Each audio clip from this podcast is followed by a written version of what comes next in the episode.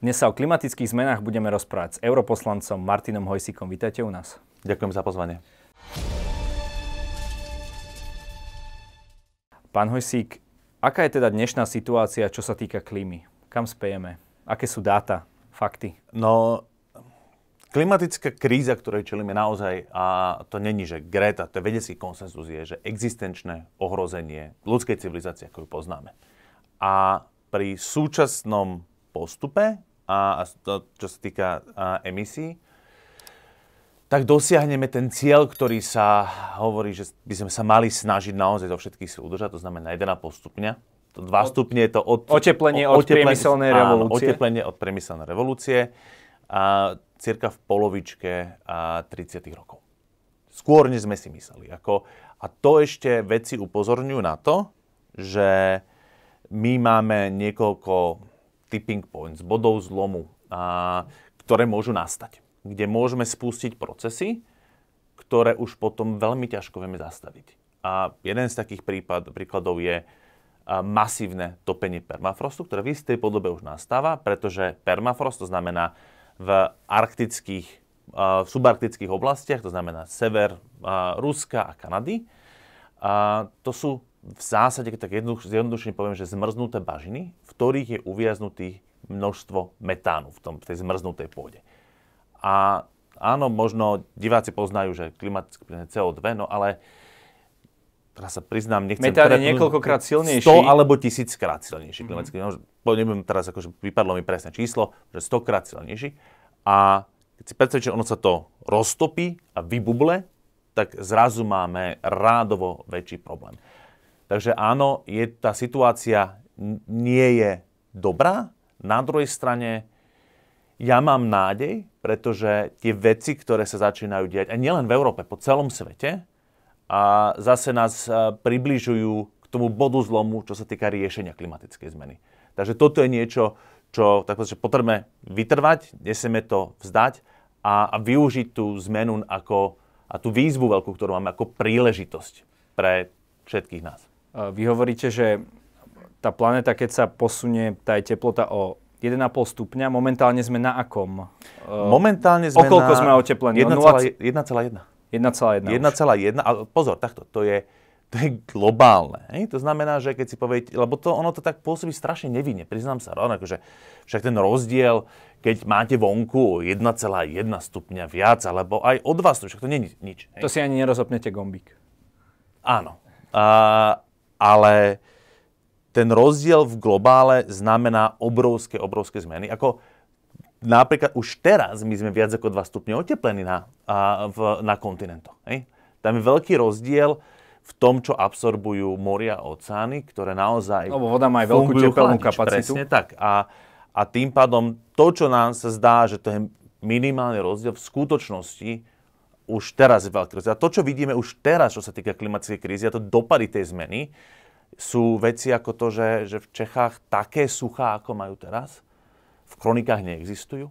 Že aj na Slovensku máme problém s tým, že možno tá celková bilancia zrážok sa ešte ako tak drží, ale a aj teraz, napríklad tento máte, že, že, že sucho, sucho, sucho a potom to spadne naraz. Čiže tieto extrémy. A vyzerá to, že toto leto nebude až tak extrémne teplé ako tie minulé leta. A sú tu dozvuky El Niña, a ktoré majú globálne efekty, ale áno. Ale len vysvetlíte pre našich divákov. To je v zásade fenomén v Pacifiku, na opačnej strane Zeme, ale tá klíma je prepojená, kde je to o, je El Niño a El Niña, to sú dva, tak povedz, klimatické fenomény pri jednom horí juhovýchodná Ázia, lebo je veľmi sucho a teplo tam, pri druhom tam zase príliš, veľmi veľa prší a to sú také dva extrémne výkyvy, ktoré tiež nastávajú častejšie ako, ako zvykli. No a keď uh, ten narast teploty udržíme na ten stupeň a pol, tak sa nestane čo? Je to práve ten permafrost, alebo bajme sa o tom, že ľadovce sa neroztopia, alebo čo nám zabezpečí to, keď bude tá teplota naozaj len o tých 1,5 stupňa ako pred priemyselnou revolúciou No, zabezpečí nám to o mnoho menšie dopady. Nej? Že, tá, že to, čo máme teraz a to, čo tomu čelíme teraz, bude vyžadovať snahy. Už, a, a veci hovoria, že už teraz zomierajú ľudia pre tepelné vlny, ale zabezpečí to napríklad to, že veľká časť e, severovýchodnej Indie a, a pardon, severozápadnej Indie a, a juhovýchodného Pakistanu bude obývateľná. Ako reálne, že obývateľná, lebo tam hrozí, že uh, pri tom nárase na 3 stupňa vyššie dojde k teplotám, ktoré v zásade, pokiaľ v tzv. tzv. teplota vlhké žiarovky, to znamená, pokiaľ máte kombináciu vlhkosti a teploty takú, že to je nad 42 stupňov, to znamená, suché teplo znesiete viacej, ale pokiaľ máte pri isté veľkej vlhkosti vysokú teplotu, vaše telo sa nedokáže ochladzovať. To znamená, že v tých oblastiach pobyt vonku viac ako 5-6 hodín by znamenal, že smrť. Hej? A tam žije pár sto miliónov ľudí. Kam pôjdu?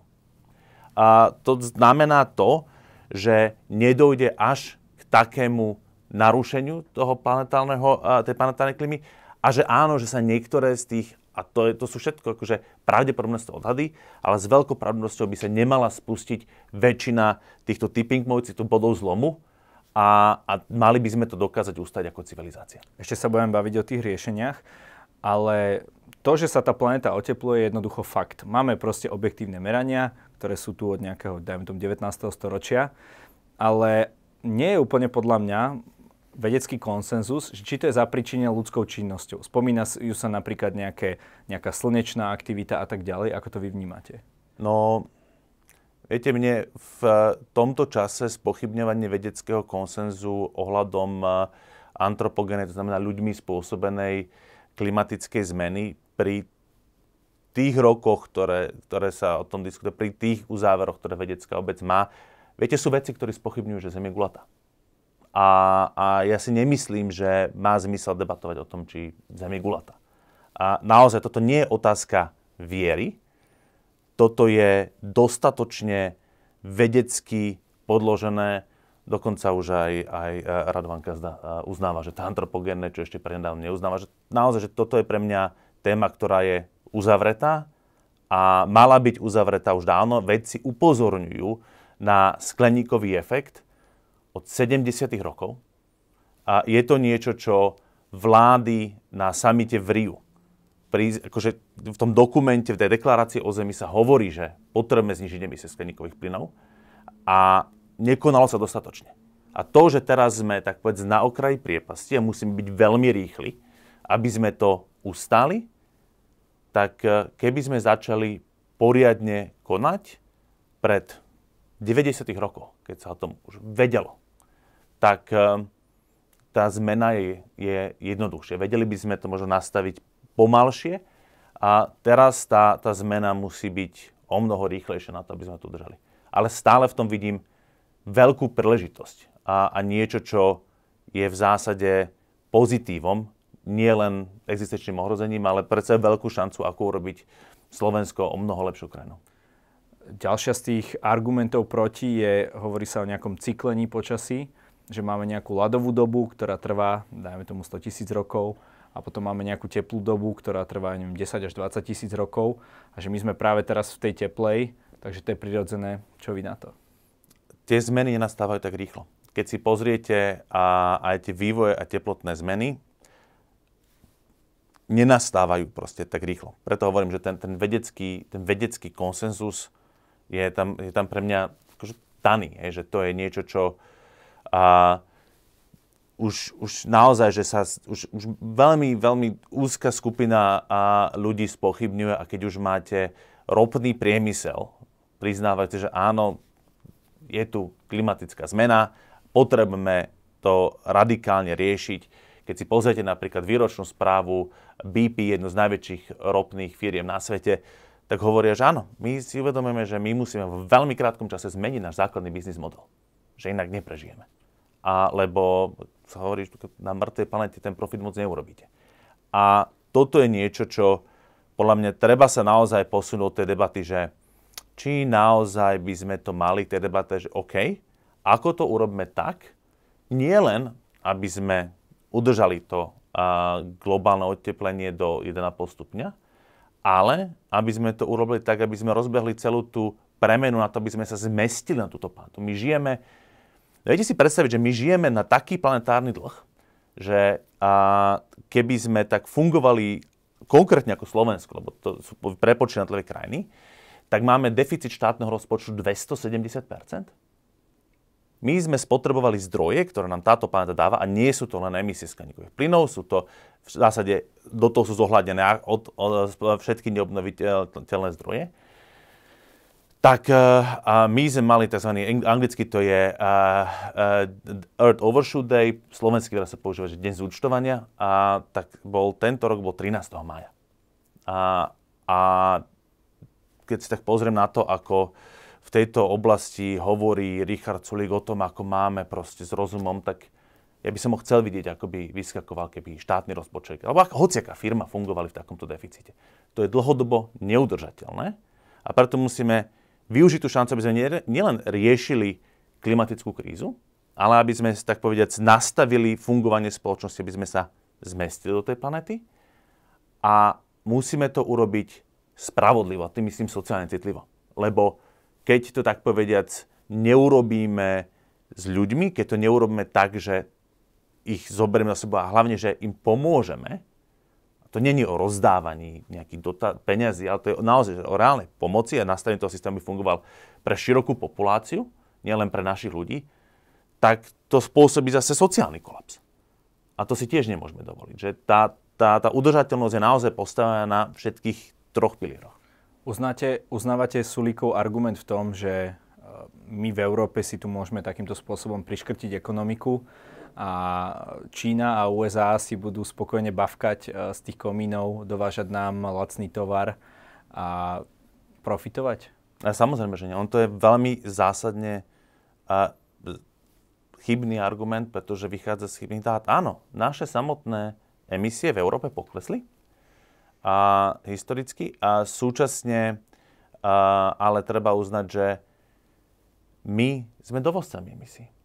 Ja súhlasím s tým, že my musíme riešiť emisie celosvetovo. O tom, o tom nie je pojmo. Nikto nehovorí, že to nemusíme robiť, a, ale tým, aké máme politiky, tak ovplyvňujeme celý svet. Takže kedy si, ja poviem iný príklad, pardon. A, kedy si ešte ako kampanier Greenpeace som pracoval na niečom, tak o tom hovorím, že tri najľudnejšie slova, európska chemická politika.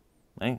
Bolo to technické, nudné, ale v podstate to bolo o tom, že či vo výrobku okolo nás, napríklad v tom koberci, ktorý je pod nami, sa, sa, mohli, sa na, môžu nachádzať nebezpečné chemikálie, ktoré môžu spotovať rakovinu. A keď si predstavíte, že k tomu existuje bezpečná náhrada, tak by si povedal, že rozum hovorí, že však zakážeme tú rakovinotvornú a musí sa používať tá bezpečná náhrada. No tak legislatíva nebola. Toto sa podalo presadiť a chemický priemysel vtedy hovoril, zničite nás toto je niečo na začiatku toho procesu. Premiéry, uh, premiéry Nemecka, Británie a Francúzska napísali Európskej komisii, keď tento zákon prejde, skrachuje Európa. Nej? Ten zákon samozrejme prešiel, Európa neskrachovala. A čo, sa, čo to spôsobilo? Že začalo to mať vplyv ešte aj na Čínu, na Spojené štáty. Začalo to meniť legislatívu aj v týchto krajinách. Prečo? Pretože my sme trh. My sme obrovský trh, o ktorý tieto firmy majú záujem. Čiže jedna vec, že my potrebujeme, o tom je ten, tom hovorím, že mechanizmus, nástroj uhlíkovej spravodlivosti, tiež ďalší bruselský žab, nudný názov Carbon Border Adjustment Mechanism. A slovenský preklad je hrozný, preto toho, že nástroj uhlíkovej spravodlivosti. Lebo ja úplne chápem, keď slovenské firmy hovoria, že však my znižujeme emisie v Číne nemusia, k nám to dovezú, máme nevýhodu. No ale preto potrebujeme zabezpečiť takýmto niečím, tú spravodlivosť pre nich, že budú mať rovnaké podmienky. Keď Čína začne rovnakým spôsobom znižovať emisie, a mimochodom aj Čína sa už zaviazala k uhlíkovej neutralite, tak uh, tam uh, tento poplatok, nie je to clo, lebo VTO nemôžeme to nazývať clo, tam nebude. Druhá vec je praktická, že keď sa pozrieme na to, že čo robia iné krajiny, a teraz nehovorím, že ani my nerobíme dosť, tak um, keď si zoberieme Spojené štáty americké za Trumpovej administratívy, prezident Trump bol známym popieračom klimatickej vedy. A v tom čase emisie skleníkových plynov USA klesali, v Slovensku stúpali. Ten trh sa začal hýbať aj sam od seba. Na začiatku roku 2019 bolo na svete, a musím si pozrieť aktuálne čísla, asi 350 tisíc elektrických autobusov. Z toho 300 tisíc bolo v Číne. Čiže Áno. Tak otázka je, ako tú elektrínu v tej Číne vyrábajú. To je, to je samozrejme veľmi dôležitá otázka, ale keď si tiež pozriete rast obnoviteľných zdrojov, tak áno, v Číne ešte stále rastie, ale tam to masívne prekonávajú obnoviteľné zdroje. A Čína si tiež uvedomuje, že toto je niečo, čo musí skončiť, lebo to nie je len o klíme. Ja som sa niekoľko rokov som viedol medzinárodnú kampaň uh, Greenpeace uh, zameranú na znečistenie vôd toxickými látkami aj v Číne. A neverili by ste, to boli dáta, ktoré zverejnil, zverejnil Čína ako štátne orgány, v roku 2005 bolo v Číne podľa vlády v zase totalitného štátu pripúšťali, že bolo 70 tisíc násilných protestov kvôli znečisteniu životného prostredia. A oni si uvedomujú, že tá, tá, tá vládna strana v Číne, komunická strana Číny, a potrebuje udržať zmier v spoločnosti, lebo za istou hranicou to tie bezpečnostné zložky neudržia. A, a tým pádom oni si nemôžu dovoliť spôsobiť to, že ľudia nebudú mať čo piť, lebo tam dochádza k strate vodných zdrojov.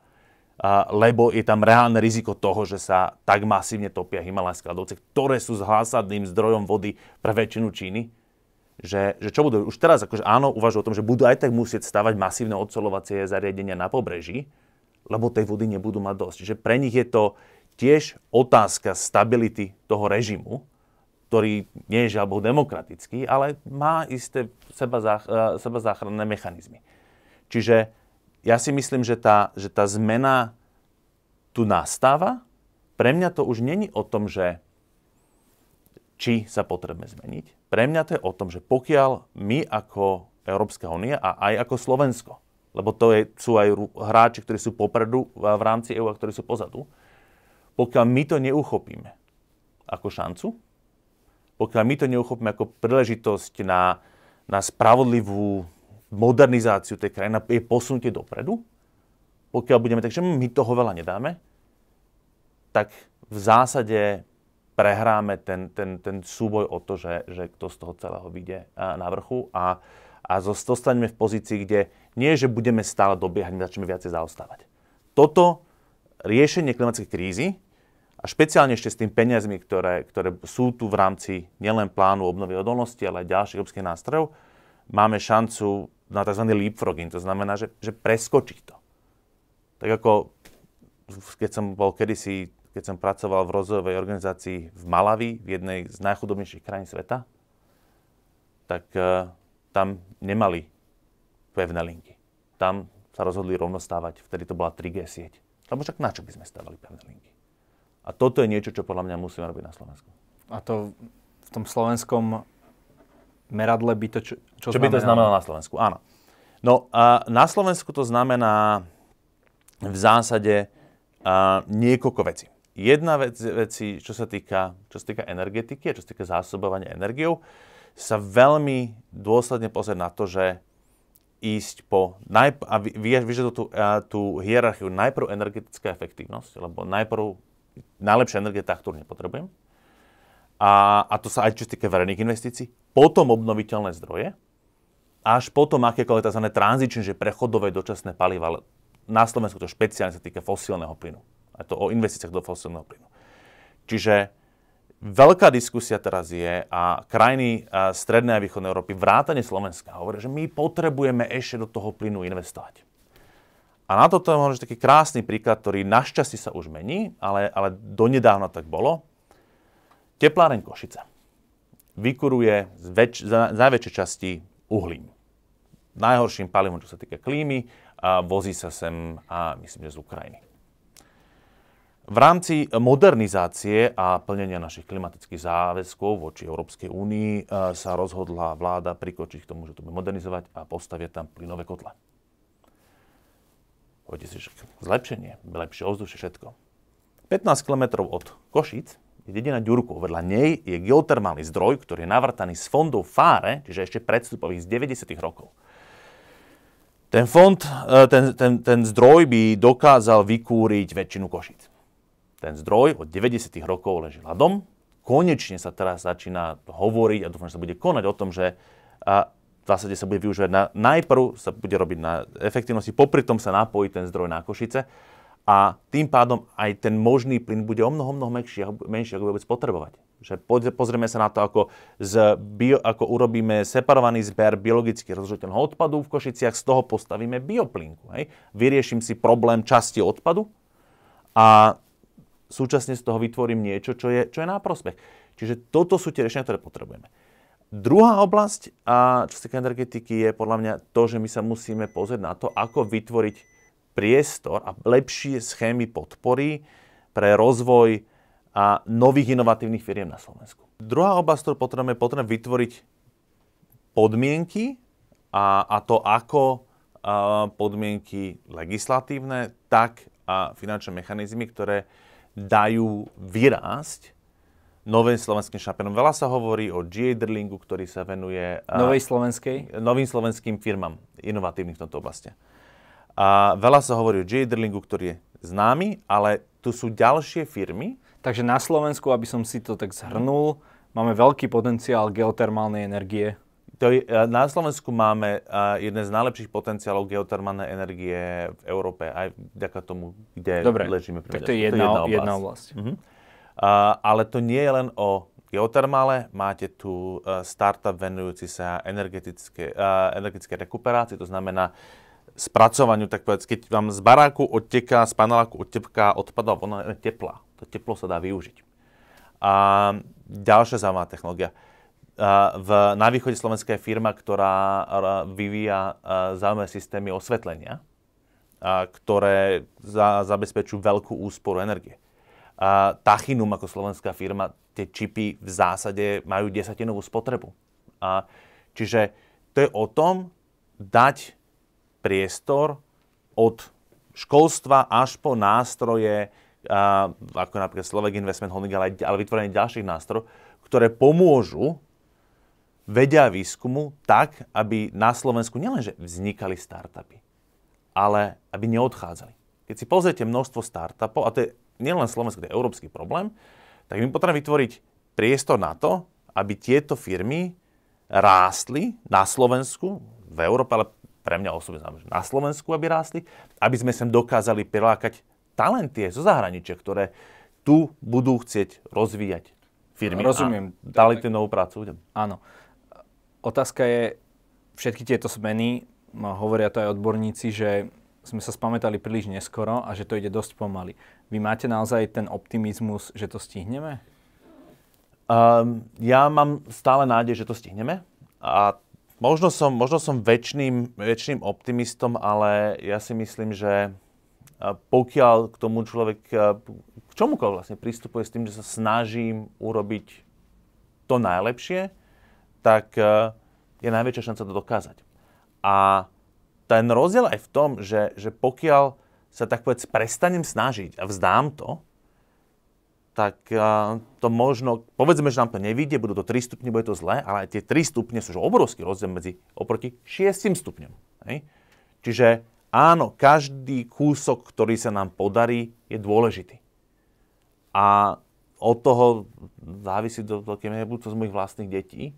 A to je niečo, čo pre mňa stojí za to, za to, za to o to snažiť. Jedno dieťa, ktoré je známe boju, bojom s klimatickou krízou je Greta Thunbergová. Aký na ňu máte názor? Má skôr na to pozitívny alebo negatívny vplyv? Lebo viete, veľa ľudí si to doberá, si ju doberá a hovorí, že nejaké dieťa nám nebude kázať o tom, ako máme riadiť firmy, žiť svoje životy?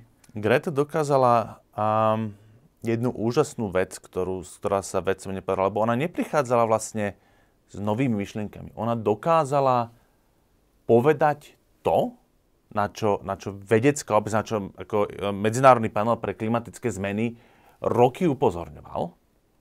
Ona to dokázala povedať ľudsky. A, a dokázala to povedať tak, že to inšpirovalo milióny ďalších mladých, ale nielen mladých ľudí. A ako priznám sa, ja pochádzam z, z ochranárskeho hnutia, začal som ako dobrovoľne na Greenpeace v 93. A je úžasné to, ako dokázala inšpirovať množstvo mladých ľudí. V zásade tým, že pomenovala komplikované vedecké veci ľudskou rečou. A veľmi stále poznám aby, aby, aby v tom sedela. Že, že je človek.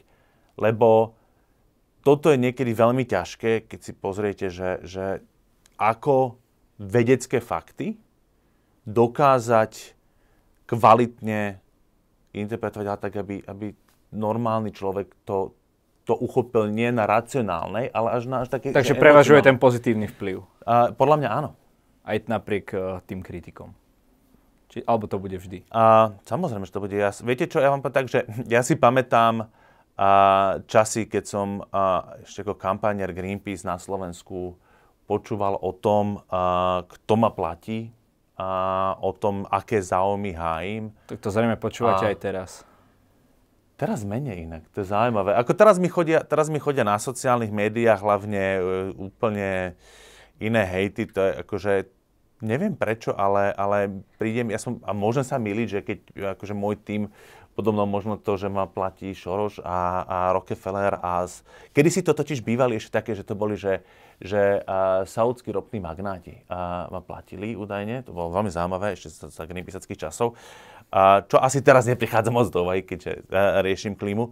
Um, hej, to, tá, tá, dezinf, tá, tá, tá scéna sa trochu zmenila, takže to je, že hej, stráca národa a tam k tomu veľkému dubisku v Rusku sa máme prikloniť. Čo sa týka tých riešení, tak vy tu spomínate nejaké štátne politiky, prípadne nejaký medzinárodný rozmer. Má nejaký význam, aby sme aj my niečo robili? Pretože aj z výskumu vyplýva, že ľudia naozaj nechcú prísť najmä o tú svoju životnú úroveň. A viete, to, že si dá niekto drevené, drevenú slámku miesto plastovej asi klimatickú krízu nevyrieši, tak môžu preto niečo aj reálne spraviť ľudia okrem toho tlačenia na tých politikov? To tlačenie na politikov a na firmy je veľmi dôležité. A to môžete naopak, že Veľmi často sa hovorí o tom, že no, však stačí túto si dať túto uh, slámku zo slamy na miesto plastovej a, a mať e, nákup tašku. A recyklovať. A, a recyklovať a všetko bude fajn. A, no nie, on to nebude stačiť. To ale neznamená, že to nemáme robiť. To, keď mám doma, a ako áno, máme doma nastavený termostat v zime na 20,5 stupňa. Hej? A to je o tom, že a, a moji rodičia samotní niekedy hovoria, že, že máš tú zimu. Hej? No, hej, ale ja nepotrebujem chodiť doma v zime v tričku, hej, chodím svetri. A podľa, ako je to preukázateľne zdravšie a ako naša tradičná prekúrenosť. A tým, že nemám, a, keď budem v bytovom dome, takže nejdem na obnoviteľné e, zdroje, žiaľ Bohu, tak e, znižujem emisie, lebo tým pádom mám proste menšiu spotrebu plynu a v neposlednom rade je to lacnejšie pre mňa. Hej? A čiže to má niekoľko pozitívnych efektov. Čiže áno, ja verím tomu, že, že sa dajú robiť. Keď si nedám meso na ranejky, na obed a na večeru, hej, tak dám si ho párkrát týždenne, tak nemusí byť hneď vegán a som, som vďačný za každého jedno vegána a vegánku, ale už aj to, keď je menej mesa a živočišných výrobkov a pozerám sa na to, odkiaľ sú, že to vajce naozaj, že z klietkového chovu by nemuselo byť, aj to má vplyv. To má vplyv na tie zvieratá, to má vplyv na to, ako máme eh, znečistené eh, prostredie na to intenzívnou živočišnou výrobou. A to má vplyv aj na eh, klimatickú zmenu, pretože živočišná výroba má aj v tomto negatívne dopady. Viete, len teraz, najmä po korone, sa hovorí, že musíme naštartovať opäť ekonomiku a, a ľudia naozaj chcú zvyšovať tú svoju životnú úroveň aj v tých rozvojových krajinách. A práve nie, to je tá najväčšia vec, čo nám aj zvyšuje tie uhlíkové plyny, ako keby tá skleníkové plyny, ten konzum. Nie je to tak? Ten konzum má veľmi veľký dopad, ale je to o tom, že a, aký konzum. A ja, keď ste spomenuli tie rozvojové krajiny, tak mám taký krásny príklad v tomto, že to je tiež o tom, že napríklad elektrifikácia v rozvojových krajinách. My namiesto toho, a my, my Európa, aj Slovensko, podporujeme výstavbu fosílnych, vrátane uholných elektrární v rozových krajinách, namiesto toho, z našich daňových peňazí, namiesto toho, aby sme tam podporovali obnoviteľné zdroje energie. Hej? Že to je, to je postavené na hlavu.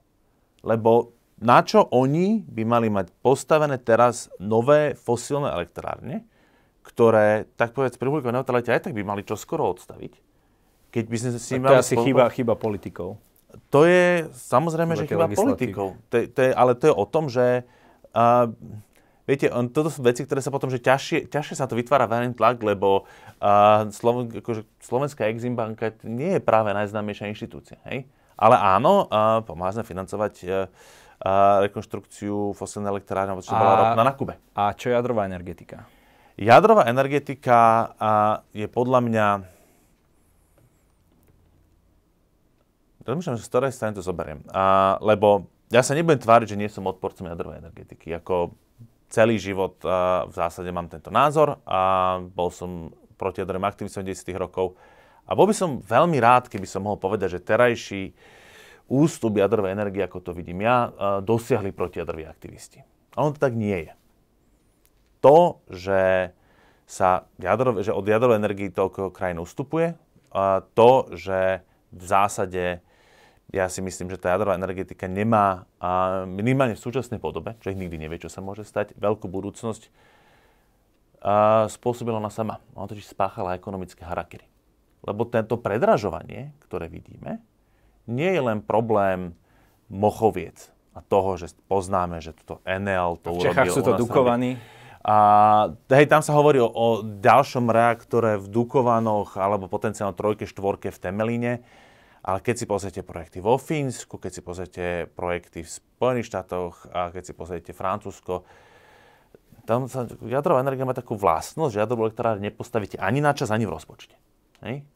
A to, to, o tej nákladovosti hovoríme nie z pohľadu toho, že, že ani, ani, ne, ani sa neuvažuje potom, že ten náklad na, na likvidáciu vyhoreného paliva a odstavené jadrové elektrárne. V súčasnosti ako slnko, tak vietor sú už tak konkurencieschopné a tie ceny idú tak dole, že, že špeciálne v kombinácii s úložnými riešeniami a, a s ďalšími obnoviteľnými zdrojmi, toto je niečo, čo reálne spôsobuje energetickú revolúciu. Toto Takže je na slnku a na vetre by sme...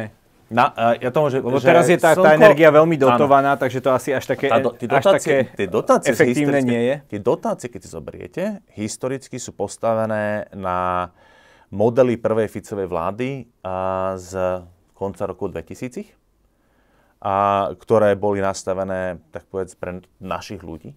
Tam to bolo aj o tom, že pripoj, keď ste chceli do toho investovať, tak e, to nebolo tak jednoduché sa pripojiť do siete. Odtedy na Slovensku už nedávno bol stop stav, že sa ani nemohli ste si pripojiť. Takže nie je to preto, že by, tá, tie, tá, že by to nebolo tá, efektívne? Nie, medzi tým sa tá situácia zmenila a to, čo základne požadujú proste výrobcovia, je, že potrebujú o mnoho lepší prístup do siete.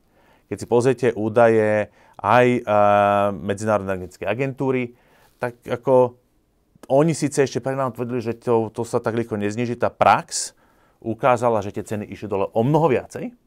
A, a to, na čoho stojíme na Prahu energetickej revolúcie, ktorá podľa mňa bude porovnateľná akurát s tým, s tým najbližším, čo sme mali prednedávno, by som povedal, že s zavedením smartfónov.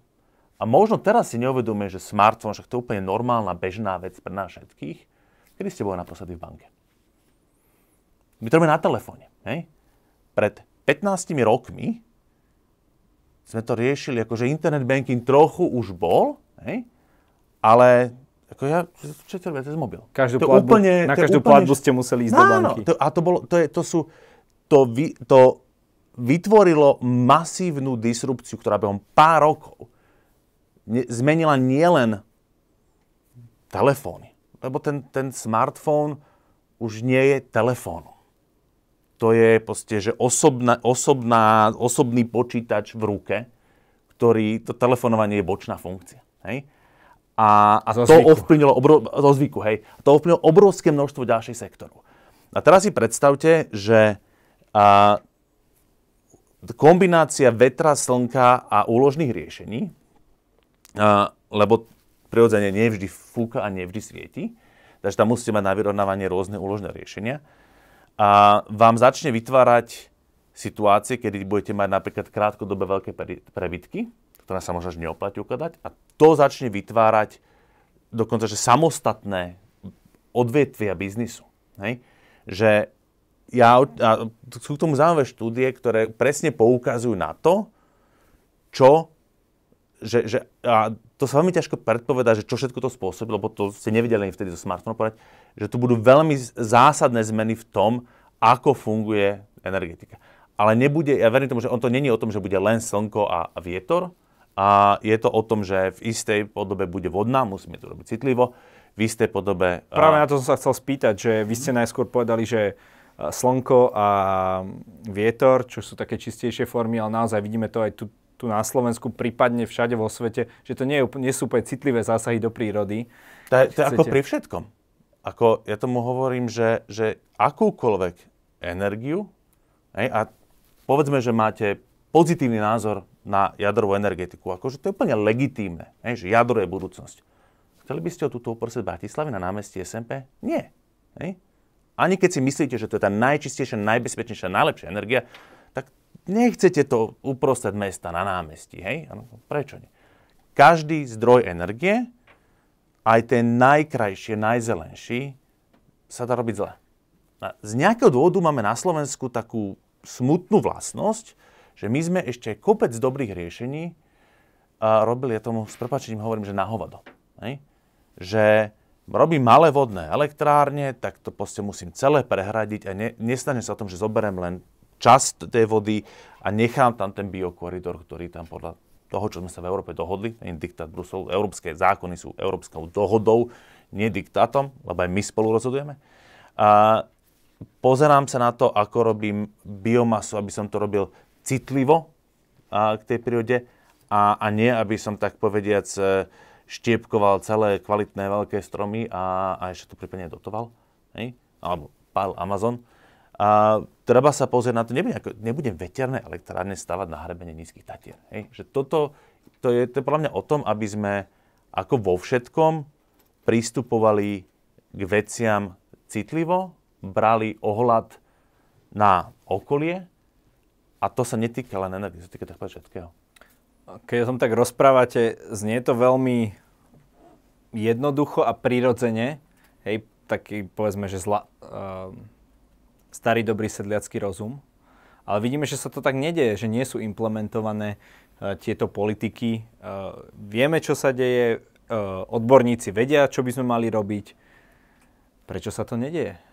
Tie veci sa často, lebo tam máte ako pri všetkých zmenách um, to je pekný výraz, že, že vested interest. Čiže akože, samozrejme, že a máte záujme skupiny, ktoré sa snažia udržať súčasný stav. A keď, pri, keď pred 100 rokmi sa rozbiehal v Spojených štátoch automobilizmus, tak uh, od toho, že najprv sa, najprv, najprv v podstate, tak povedať, uh, biznis dopravy vtedajší, ktorý bol primárne konský, ale, a, ale že hovorili, že to nemá šancu, to, bez, bez, bez, bez nejakého možného dopadu, tak potom sa začali stavať a prekážky tomu, aby sa to stalo.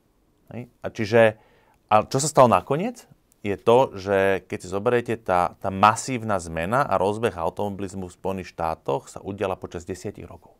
Hej? A to bolo v čase, keď ten technologický pokrok bol pomalší. Samozrejme, a to je tiež dôležité si uvedomiť, že on to nesnal, on sa to nestalo v tom momente, že vynašlo sa prvé auto a do 10 rokov bola tá zmena. Nie. O tom je tá, tá disrupcia, že vy máte, a podobne to v energetike, hej, že, že vy máte isté a, takže pokusia prvé veci v danej oblasti a v istom momente, podobne ako smartfóny v zásade boli pred iPhoneom, ktorý bol v tomto najväčší disruptívny model, a je, že máte zmeny a v istom momente dosiahnete bod, kedy dojde k tým, začnete proste mať exponenciálny nárast tej zmeny. A toto bolo vidno pred 100 rokmi v Spojených štátoch, keď e, zrazu proste tá krajina začala byť automobilizovaná. A toto je niečo, čo si myslím, že sme videli pri, pri mobilných, pri smartfónoch konkrétne, nielen pri, nie pri mobilných ale pri smartfónoch. Ja si myslím, že tieto zmeny nás čakajú a ako v energetike, tak v mobilite. A, a na to, to ešte bude, to ešte väčšie viac dôležité pre Slovensko dokázať uchopiť tú zmenu, nakoľko sme ekonomicky veľmi, veľmi naviazaní na automobilky. A keď zoberiete výrobu elektromobilu, tak on potrebuje o mnoho menej dielov. Tam nepotrebujete prevodovku. Keď si dodávate, ktorý vyrába prevodovky, tak musíte vymýšľať, čo budete robiť, lebo ten elektromobil to naozaj nepotrebuje.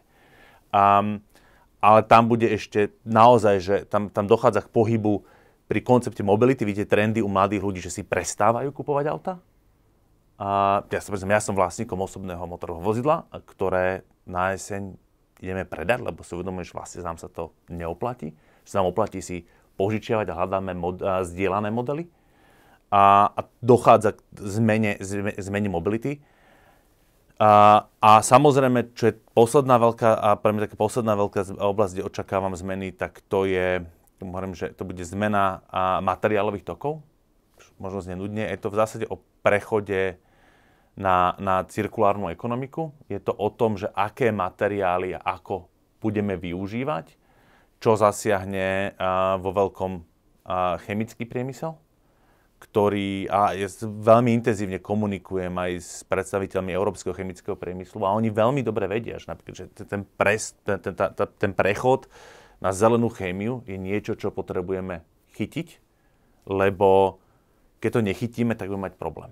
A ako opačný príklad, to, čo som spomínal s tými elektrickými autobusmi, my po tom, čo európsky automobilový priemysel sa drho zdráhal, tak povediac, podporiť alebo uchopiť ten prechod na elektromobilitu. A najmä Nemci tlačili dízle ako to riešenie, tak sme v situácii, kedy už všetci prechádzajú na elektromobilitu a v Európskej únii máme niečo ako Európsku baterkovú alianciu, kde pumpujeme miliardy verejných peňazí do výroby batérií, pretože sme si uvedomili, že to nie je len o automobilkách, ale že my strategicky, bezpečnostne sme sa dostali do situácie, kedy začíname zaostávať lebo tie úložné riešenia od tých kamier, ktoré nás sú natáčajú, majú baterky, naše telefóny, až auta a batériové uloženia v rámci elektrických sietí sú niečo, čo má bezpečnostne strategický význam a my v tom potrebujeme dobehnúť ako z Čínu, tak Spojené štáty, ktoré v tom boli popredu. A tuto hrá veľmi veľkú úlohu napríklad tiež atomový priemysel. Takže toto budú podľa mňa zmeny, ktoré nás čakajú a my ich potrebujeme tak, aby na konci dňa Slovensko nebolo montážnou halou, ale aby na konci dňa Slovensko bolo a možno stále miestom, kde, sa, kde roboty montujú elektrické autá, ale viac sa tie a auta tu vyvíjali, aby sa tu robili x iných vecí, aby sme tu mali polnohospodárstvo, ktoré a namiesto toho, že tu bude mať veľké plány monokultúr repky, a bude citlivé k prírode, bude mať viac často ovocia zelený aj zo Slovenska, nielen milión tón ročne obilia naviac, to čo teraz vyprodukujeme, a súčasne to polnospodárstvo, ktoré bude stiahovať uhlík z atmosféry. To je jedna z krásnych vecí. Keď dobre hospodárite s tak to nie je zdroj emisí, ale je to stiahovač uhlíka do pôdy a to nám môže po- tiež pomôcť riešiť klímu. Takže to súvisí aj s nejakou zmenou ekonomiky? Alebo môžeme fungovať ďalej na tomto kapitalistickom princípe, nazvime to tak?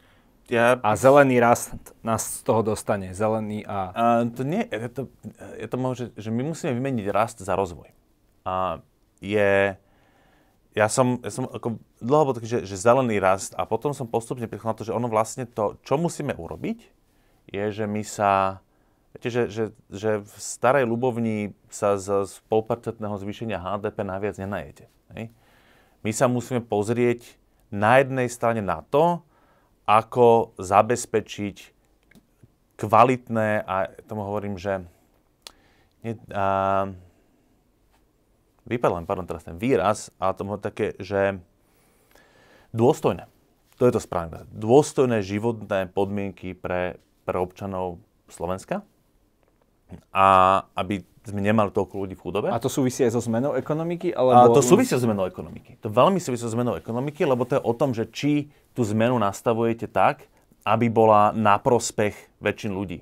A to je o tom, že keď robíte, riešite klimatickú zmenu, ešte energetiku, tak eh, keď zoberiete, je krásna štúdia teraz zoberená špeciálna Zamagurie, jeden z najmenej rozvinutých regiónov, momentálne a samozrejme importérom energie, to znamená, že tam primárne plyn ide, pri a, kvalitnom zvýšení energetickej efektivnosti budov a, a veľmi environmentálne citlivom využití obnoviteľných zdrojov, Zamagurie by zrazu bolo exportérom energie, čo znamená, že ľudia by platili menej za energie a v zásade by mali viacej pracovných miest v, v, pri, pri tvorbe energie, lebo potrebujete nejakú prácu. Jasne. Pri ťažbe plynu sa tam teda naozaj nikto nezamestná.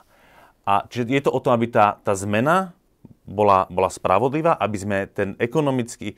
A v Brusele sa teraz veľa hovorí o regeneratívnej ekonomike. My potrebujeme spotrebovať tak povedať, toľko, koľko sa dokáže naspäť regenerovať zo zdrojov planéty, lebo ako som už hovoril, my žijeme na planetárny dlh a my si to nemôžeme dlhodobo dovoliť, rovnako ako súhlasíme s tým, že keby sme mali proste veľký finančný deficit, tak to neudržíme. Žiaľ Bohu, máme planetárny. A to musíme zohľadniť aj v tom, ako prístupujeme ekonomike. A to neznamená, že teraz akože to má byť socializmus, možno to byť kapitalizmus, ja neviem. My musíme tento model hľadať, aby nám to tu nespadlo na hlavu. Väčšina debát o klimatickej kríze a o klimatických zmenách sa končí tým slávnym, že všetci tu zomrieme. A vy ste už na začiatku povedali, že máte celkom optimizmus. Z čoho vychádza tento váš optimizmus? A môj optimizmus vychádza... Že aj reálne, vy ste hovorili, že reálne vidíte nejaké zmeny, ktoré sú pozitívne? A jedna vec je to, že vidím a, reálne zmeny. Môj optimizmus vychádza napríklad aj z toho, že ja sa veľa stretávam ako poslanec nielen tak povedz, s mimovládkami, odkiaľ pochádzam, ale to by som, že ešte väčší dôraz kladiem na to, aby som sa stretával aj so zástupcami biznisu.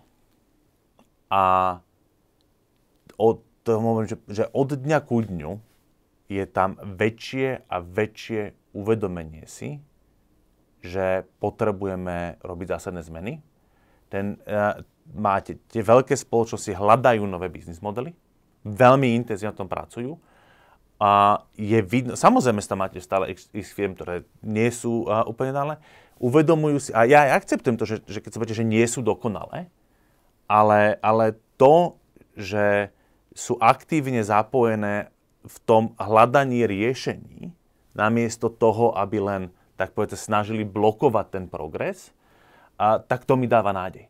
Tiež to nie je čierno-biele, ale áno, a keď sedíte proste s vrchovým manažmentom Nestle, globálnym, a toto vám hovoria, keď sedíte s najväčšími európskymi chemickými firmami a proste z ich CEOs a toto vám hovoria, tak to je niečo, čo beriete vážne. A oni sa boja, že klimatická kríza alebo zmena klímy im ohrozí biznis, alebo sa v nich pohlo svedomie a chcú niečo spraviť, uh, aj to keď nie na tom nezarobia. To nie je o svedomí.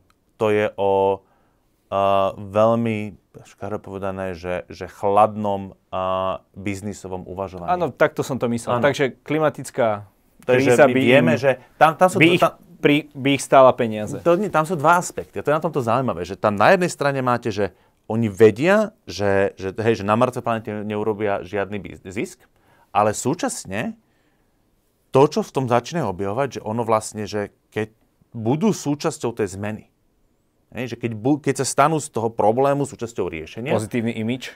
To nie je o imidži a to je reálne ako jasné, potom máte PR, máte CSR, všetky veci, ale to, čo je podstatné, to, čo ja sa s ním snažím vždy vypáčiť, lebo ja tak hovorím, že pozitívny imidž a na zelená trte neberiem. Mm-hmm. Greenwashing. Hej, greenwashing. To je stále veľmi reálny problém, mm-hmm. ale to, čo sa s ním snažím vypáčiť, a keď si mi hovorím, že, že ten, ten underlying fundament, že to, že či oni naozaj si uvedomujú to, že ten, nájde sa ten problém, ale že čo znamená, a aké možnosti vidia v tom, že byť súčasťou tých, toho riešenia. A, a čomu som veľmi rád, ja som sa mal napríklad ako spravodajca frakcie taxonomii zelených investícií, to znamená, že čo bude môcť byť označované ako zelená investícia.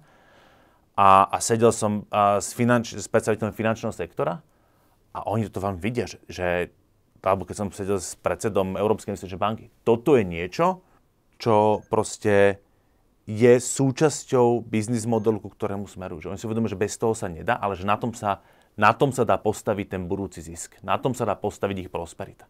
Čiže to nie je len o tom, že hrozí nám katastrofa, niečo musíme urobiť, ale súčasne to je o tom, že toto je tam, kde vidíme svoj budúci profit. Že to nie je len obrana, ale je to tak ten útok. Pán Hojsik, my tu máme pre vás a na záver pár otázok. No. Koľkokrát lietate priemerne ročne lietadlom? Uh, dosť, me, viac ako by som chcel, uh, ale neviem vám teraz povedať čísla, aj by to bolo, aj by to bolo uh, pokazané číslo kvôli korone. Ale ja vám poviem tak, že jeden z dôvodov... Len tak stručne odpovedať. Nie, áno. Uh, pres, ja vám to poviem o tom inak. Presťahoval som sa do Bruselu s rodinou preto, aby som nemusel chodiť na týždňovky, ale raz... Kvôli tomu lietaniu? Kvôli tomu lietaniu. A, súčasne, a ste ísť aj autobusom? A, fyzicky to nestíhate. Okay. 16 hodín jedným Rozumiem. smerom. A Rozumiem. keby ste to robili každý týždeň, nedávate to. Čo robíme z hľadiska klimatickej budúcnosti ako ľudstvo dobre? Nejakú vec. Riešime to. Koľko kilometrov ročne spravíte na vašom aute? Uh, menej ako, okolo 10 tisícov. Čo by sa muselo stať, aby sme ako ľudstvo zvládli klimatickú zmenu? To je na veľmi dlhú odpoveď, čo by sa musel stať, ale myslím si, že, že nesmieme, hlavne nesmieme prestať. A, a musíme mať dostat, vysoké ambície. Musíme to brať dostatočne vážne. Aké je najekologickejšie auto? Žiadne. Aha, OK. um, koľko by mal človek zarábať, aby žil spokojne v čistom? To nezávisí, to nezávisí od vášho príjmu. To závisí od balancovania potrieb, a, a, ktoré máte. Ale to neznamená, že človek by nemal mať dôstojnú mzdu, z ktoré sa dá vyžiť. Nejaké číslo. Ja sa priznám, že v tomto, to, zá, to závisí napríklad od toho, že kde žijete. Ja som tu, u nás. Tu, ja myslím, že na Slovensku, kde žijete. Áno. Hej? A, Aj, lebo, tak, tak... Nie, lebo keď si zoberiete, že keď uh, žijete uh, skromne na Lazoch na Zaježovej, sú vaše potreby a aj vaše možnosti si napríklad dopestovať niektoré veci iné, ako keď žijete v strede Bratislavy. A, a je to aj o tom, že či súčasťou vášho well-beingu a vášho dobrého života je to, že si potrebujete ísť na radovolenku, lebo to nechcete. Ale ja si myslím, že a ten, v, tom, v tom čistom by to na dospelovčana domácnosti malo byť aspoň 1500 eur na to, že mm-hmm. človek má potom istú, istú aj bezpečnosť finančnú. Čo je najlepšia vec, ktorú si môžete kúpiť za peniaze? Najlepšia vec, ktorú si môžem kúpiť za peniaze? Ja sa priznám, že asi jedlo. Najlepší darček, aký ste kedy dostali? Moje deti. Do čoho je najlepšie investovať? A do budúcnosti. Najlepšie sa zrelaxujete pri? Najlepšie zrelaxujem na horách. A ja som pochodil uh, hory v rôznych častiach sveta a ne, bude to asi znieť, znieť pateticky, ale nejak, žiadne nie sú také ako slovenské. Všetky sú úžasné, ale... Aké najlepšie jedlo dokážete uvariť? Najlepšie jedlo, ktoré dokážem uvariť, sa musíte spýtať mojich detí a, a, a, a partnerky. A ja momentálne mám takú víkendovú, taký víkendový relax, ktorý uh, je o koláčoch. Že mám liatinovú, liatinovú panovicu a v nej pečem koláč. Najkrajšie miesto, kde ste boli? Najkrajšie miesto, kde som bol? A jedno z najkrajších miest pre mňa a je Kvačianská dolina oblazy. Tam tie a, staré vodné mlyny. Keby ste išli na pustý ostrov, ktorú jednu vec si zoberiete?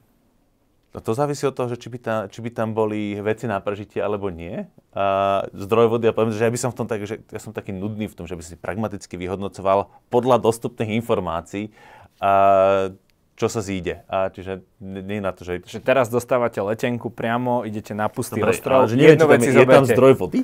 To nevieme. Nevieme, nevieme. Dobre, takže uh, v danom prípade by som si zobral nôž a, a taký multitool, čo mám. Jasné.